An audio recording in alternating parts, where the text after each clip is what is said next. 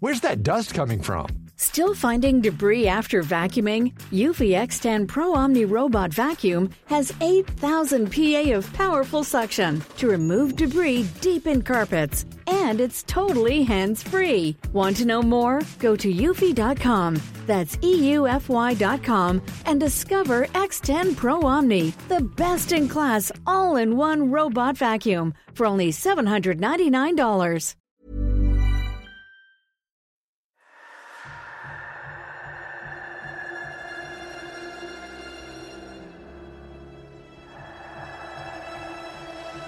Nakisabay na multo.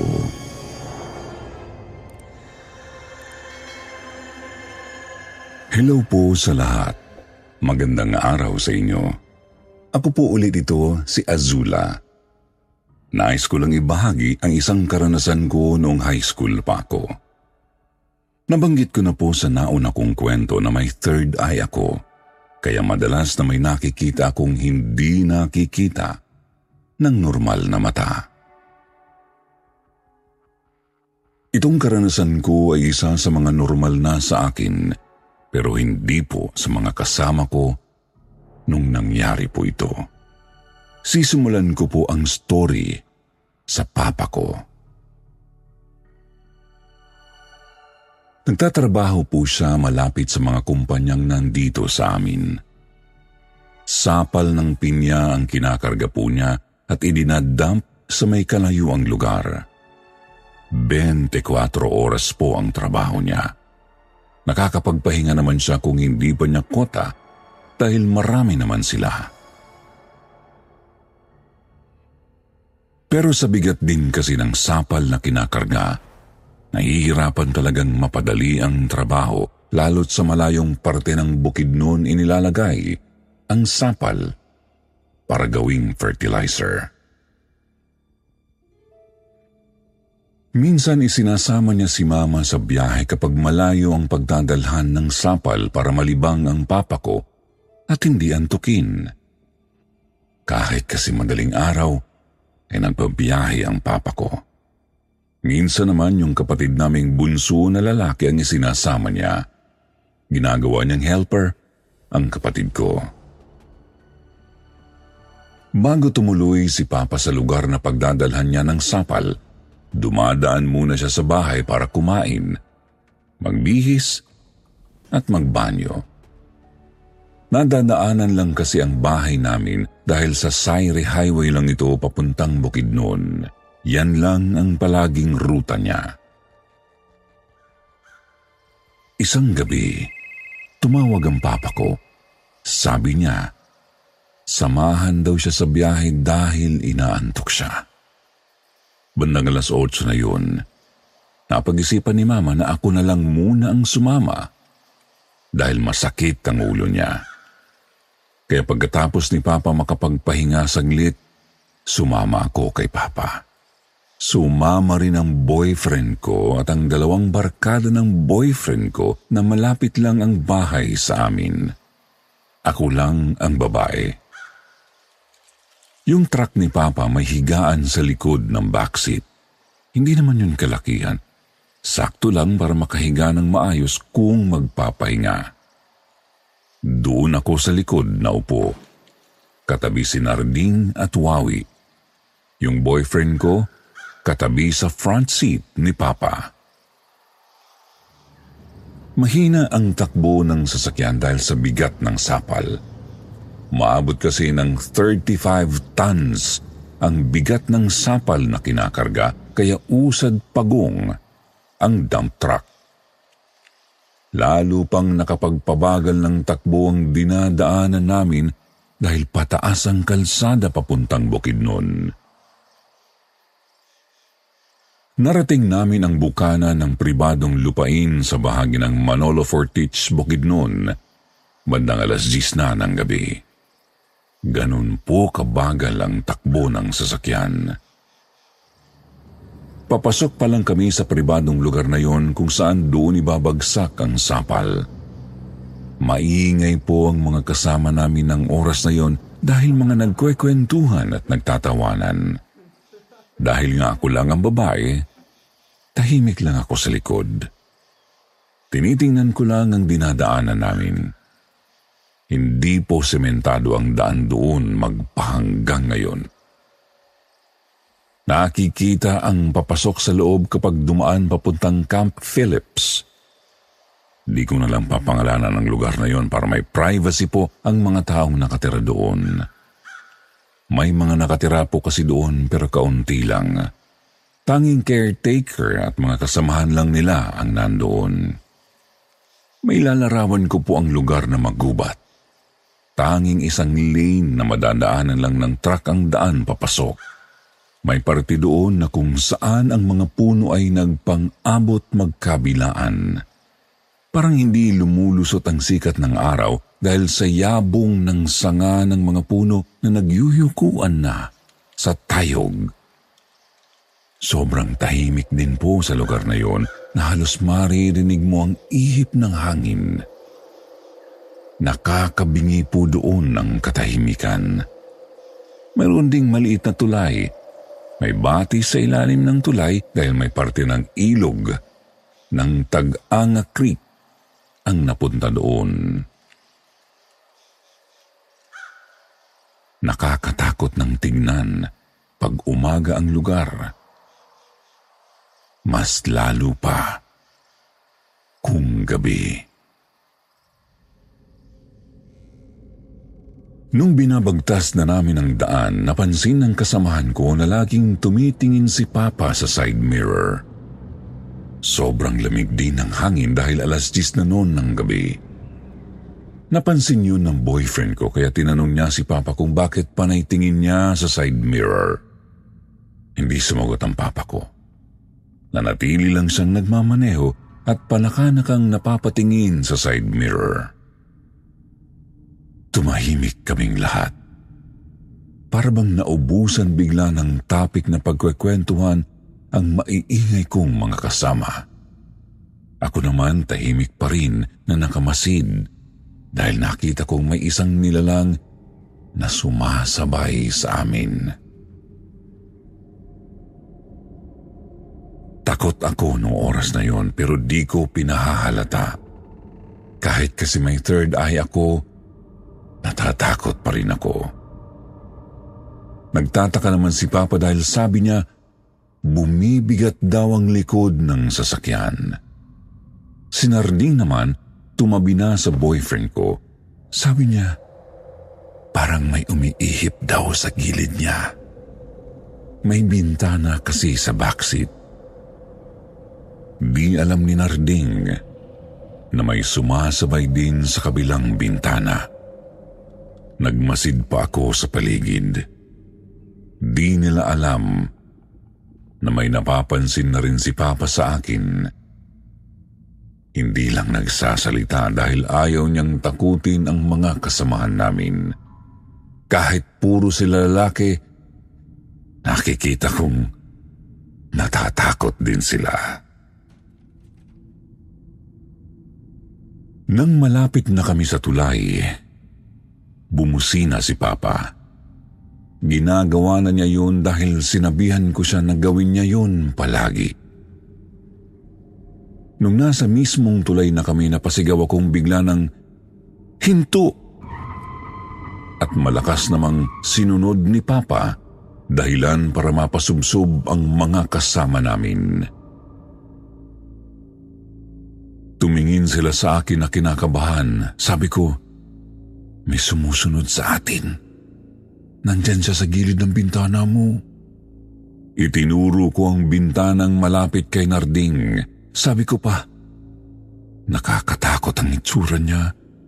Lumilipad ito para sumabay sa sasakyan namin. Lumingon sila sa bintana at halos himatayin pa nang makita nila ang nakikita ko. Hinawakan ko sila nung oras na yun dahil baka magtalunan o magwala. Sabi ko pa, mayroon din sa ilalim ng truck.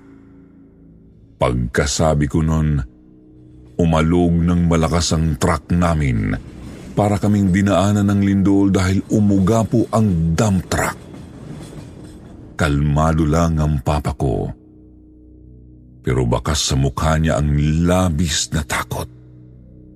Ang ginawa ko, sinabihan ko sila na ako muna ang mauupo sa front seat at agad naman silang sumunod dahil halos himatayin na sila sa takot.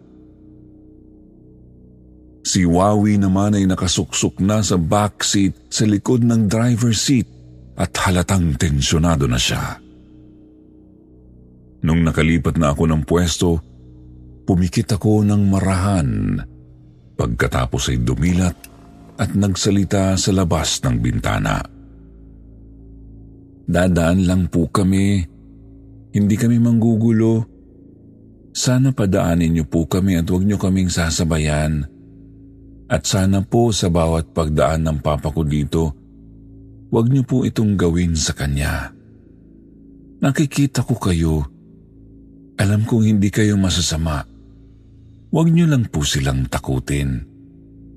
Sabi ko, mga ilang segundo lang po, huminto ang pag-uga ng sasakyan namin.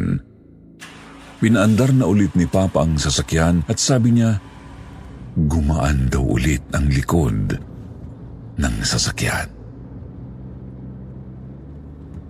Ang mga lalaki naman na nasa likod ko nagtataka sa akin. Di kasi nila alam na may ganoon akong kakayahan. Kahit ang boyfriend ko ay noon lang niya nalaman na may third eye ako. Tahimik na ulit kami habang binabagtas namin ang kahabaan ng daan. Sobrang dilim po doon. Sinag lang ng ilaw ng sasakyan namin ang tumatanglaw sa daan. Hanggang sa may nadaanan ulit kaming puno ng lumboy. Di ko alam sa Tagalog pero ito ang tawag sa amin ng punong ito. Para siyang ubas na dark violet ang kulay tapos may pagkaasgad ang lasa. Sa tapat lang yun ng daan. Kaya madadaanan talaga ang puno nito habang liliko ka sa unahan. Relax lang ako noon dahil alam kong ako lang ang nakakita sa babaeng nakalambitin sa puno ng lumboy. Kaya tahimik lang ako. Di ko naman alam na nakikita pala nila ang babae at tinatangay pa ng hangin ang damit niyang kulay puti. Sobrang putla po ng mukha niya. Pula ang mata at may itim na dugo na dumadaloy sa bibig niya. Kaya nung nakalapit na kami sa puno, ay hinimatay si Narding. Si Wawi naman ay halos di na huminga sa sobrang kaba. Pero ang papa ko, kalmado lang siya. Nakayuko din ang boyfriend ko dahil ayaw nang tignan ang nakasabit na babae. Nanginginig siya, pati ang papa ko nanginginig din. Pero bilib talaga ako sa focus ng papa ko sa pagmamaneho. Bangin ang gilid ng kalsada, kaya kung matataranta, bubulusok talaga sa bangin ang sasakyan. Kinausap ko na lang ang papa ko para malipat ang atensyon niya sa ibang bagay. Halos sumilip na kasi sa salamin ng bintana ni Papa ang babae at naramdaman talaga niya ang kilabot dahil nakatingin pa ito sa kanya.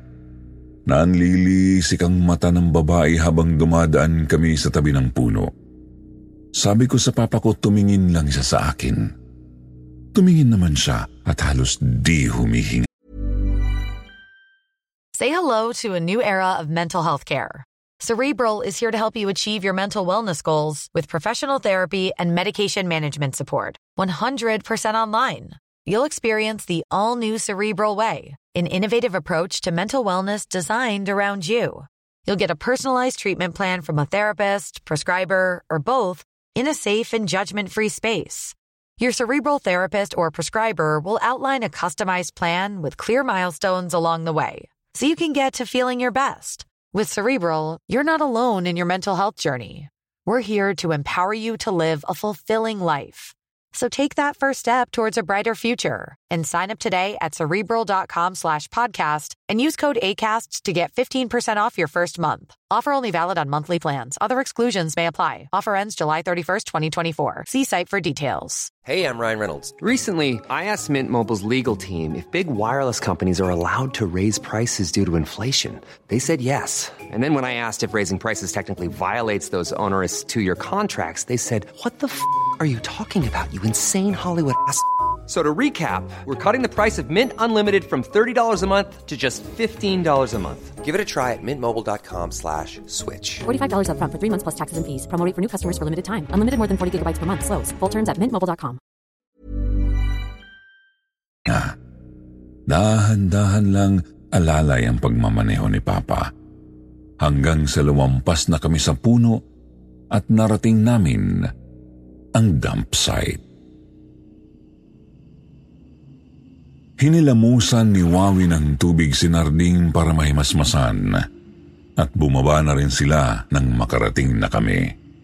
Pareho silang naghahabol ng hininga dahil sa kaba. Parang inipon lang nila ang hangin at ibinuga nung nakarating na kami sa lugar. Namumutla pa rin sila. Di pa raw sila nakakita ng ganoon kahit kailan. Nung kasama lang daw nila ako saka sila nakaranas ng ganoon. Tahimik pa rin ako kasi pakiramdam ko. Wala naman akong dapat ipaliwanag sa kanila kasi hindi ko rin naman sukat akalain na may ganito akong kakayahan. Kahit po ang dump site ng sandaling yun ay sobrang tahimik. Wala kasing tao doon maliban sa amin. May logbook lang at mga nakapalibot na CCTV camera ang buong lugar. Umaga lang may gwardya at hanggang alas 4 lang ng hapon.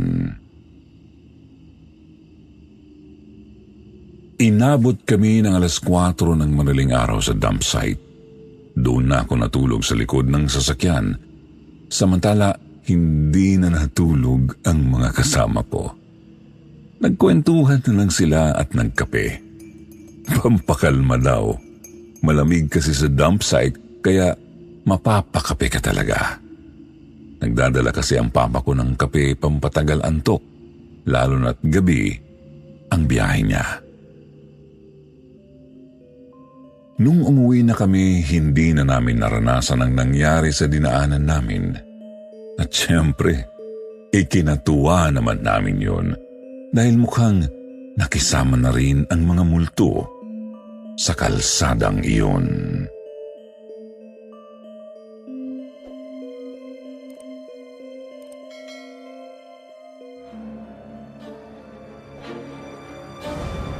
Bato Magandang araw po, Sir Jupiter, at sa lahat ng bumubuo ng sityo Bangungot. Tawagin niyo na lang po ako sa pangalang Shahani. Gusto ko pong ibahagi ang aking karanasan no umuwi kami sa probinsya sa angkan ng tatay ko sa Bicol. Nagpunta po kami doon kasi unang anibersaryo ng kamatayan ng tatay ko na doon naman namin inilibing dahil yun ang kanyang kagustuhan. Dumalo kami sa kanyang puntod at taon-taon namin itong ginagawa tuwing araw ng kanyang kamatayan.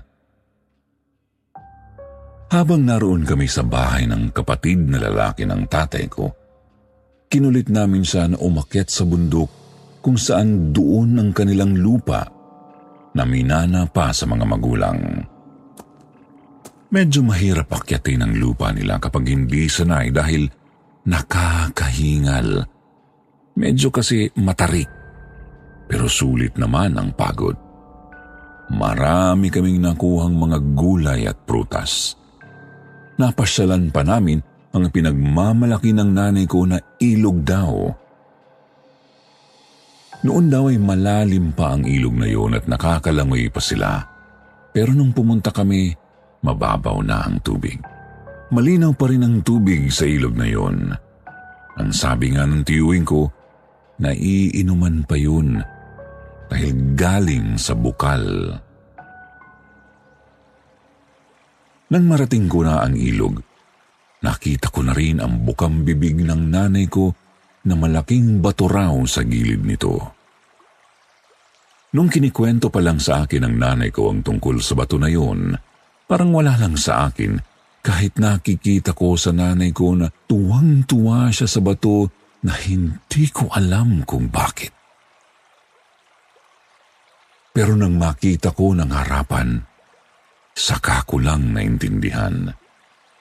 May kung anong enerhiya ang bato na hahatakin kang titigan ito. Simpleng bato lang ito pero talagang malaki, kasing laki ng isang tao. Dalawang malaking bato yun na parang magkabiyak lang sila at naghiwalay. Sa pagitan ng mga bato, dumataloy ang tubig. Hindi ko alam kung bakit gandang-ganda ako sa bato kahit na simpleng bato lang naman. Ang sarap nitong tingnan. Nakakagaan ng pakiramdam. Nakakawala ng pagod. Napatitig ako ng ilang minuto sa batong yun at kung hindi pa ako tawagin ng tiyuhin ko, hindi ko pa maaalis ang pagkakatitig ko. Dahil sa katuwaan ko, nagpakuha pa ako ng picture sa bato para mayroon akong remembrance pag-uwi. Hindi na kasi nakasama ang nanay ko dahil hindi na niya kakayanin pang umakyat sa bundok. Gusto kong ipakita sa nanay ko na narating ko na rin ang bato na ibinibida niya sa akin. Nang makabalik na kami sa bahay ng tiyuhin ko, agad kong ipinakita kay nanay ang picture at tuwang-tuwa siya kasi yun nga raw ang bato na pinupuntahan nila noon. Yung araw na pauwi na kami sa Bulacan dahil doon po kami nakatira, sa biyahe ako nakaramdam ng kakaiba.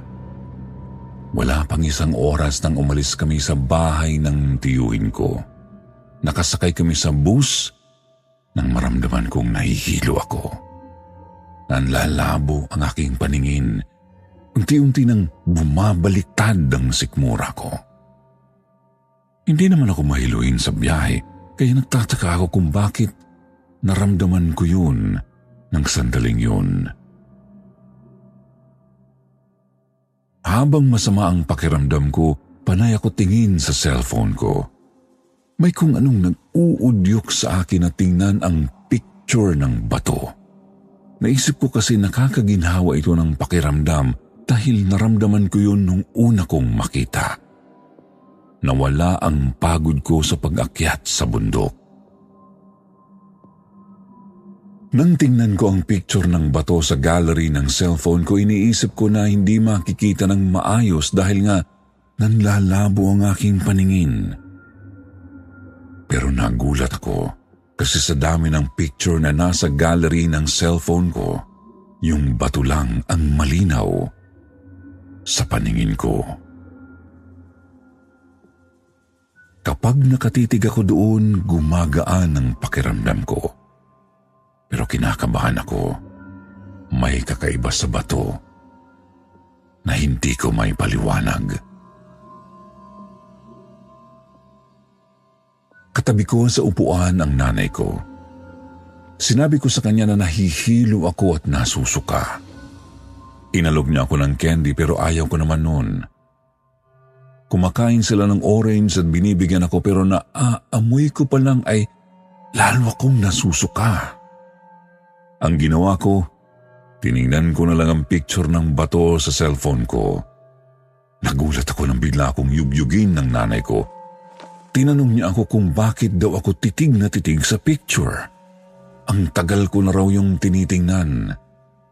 Mas nagulat pa ako nang sabihin niyang matagal na akong nakatingin doon. Pero ang alam ko, kakabukas ko lang ng cellphone. Kapag hindi ko tinitingnan ang bato, sumasama na naman ng pakiramdam ko. Itinago ko na lang ang cellphone ko sa bag at pinilit ko na lang na matulog. Inisip ko na baka paggising ko ay mawala na ang sama ng pakiramdam ko. Alam kong napahimbing ako sa pagtulog dahil na naginip ako. Alam ko rin na panaginip ang nangyari. Alam kong natutulog ako sa bus kaya alam kong ang pagpunta ko sa ilog kung saan naroon ang bato ay isang panaginip. Nakatayo lang ako sa gilid ng ilog at nakatitig sa bato. Para akong hinahatak na lumakad sa gitna ng dalawang bato. Gusto kong gawin pero parang may pumipigil sa akin. Nagising ako nang maramdaman kong nahulog ang dalakong bag. Gulat na gulat ako. Pawis na pawis ako nang magising. Nagtataka ang nanay ko kung bakit daw ako pinagpapawisan gayong aircon naman ang bus na sinasakyan namin. Sobrang lakas ng kabog ng dibdib ko para akong nakawala sa pagkakulong sa isang lugar na walang hangin. Habol ko ang hininga ko nang ako ay magising. Dali-dali kong pinulot ang bag at kinuha ang cellphone. Hindi ako nagdalawang isip na burahin ang picture ng bato. Pakiramdam ko kasi dahil sa picture na yon, kaya sumama ang aking pakiramdam. Natatakot na rin akong may kung ano pa akong maranasan kapag hindi ko binura ang picture na yun. Ilang minuto lang ang nakalipas matapos kong burahin ang picture, naging maayos na ang aking pakiramdam. Nang makauwi kami ng Bulacan, saka ko ikinuwento sa nanay ko ang aking naranasan. Sinabi niya rin sa akin na nung una raw niyang makita ang bato na yun, pakiramdam niya nga ay kakaiba ito. Pero hindi naman daw siya umamot sa punto na sumama ang pakiramdam niya kagaya ng nangyari sa akin. Ang naranasan lang daw niya, masarap at masaya ang kanyang pakiramdam sa tuwing makikita niya ang ilog na yun, lalo na kapag tinititigan niya ang dalawang bato. Kapag naman daw aalis na siya, nakakaramdam siya ng lungkot na parang ayaw niyang iwan ang lugar na yun. Pareho naming di may paliwanag kung ano ang hiwaga ng lugar na yun, lalo na ang bato. Hindi rin naman namin yun naikwento sa tiyuin ko dahil baka hindi kami paniwalaan. Pero sa tuwing umuwi po kami sa Bicol, kahit inaaya kaming umakyat uli sa bundok, hindi na kami sumasama. Nakakatakot lang na may halong kaba pa kasi baka may mangyari na mas higit pa sa naranasan namin. Mas mainam nang huwag gawin kaysa mapahamak pa. Sa tingin niyo ba kaya ay may kakaiba talaga sa bato na yun. Ano kaya yun? Marami pong salamat Sir Jupiter at sa Team SB at KT sa walang sawa ninyong pag-iere sa aming mga karanasan. Masaya pong mapakinggan namin ito sa inyong channel. God bless po sa lahat ng bumubuo ng channel na ito.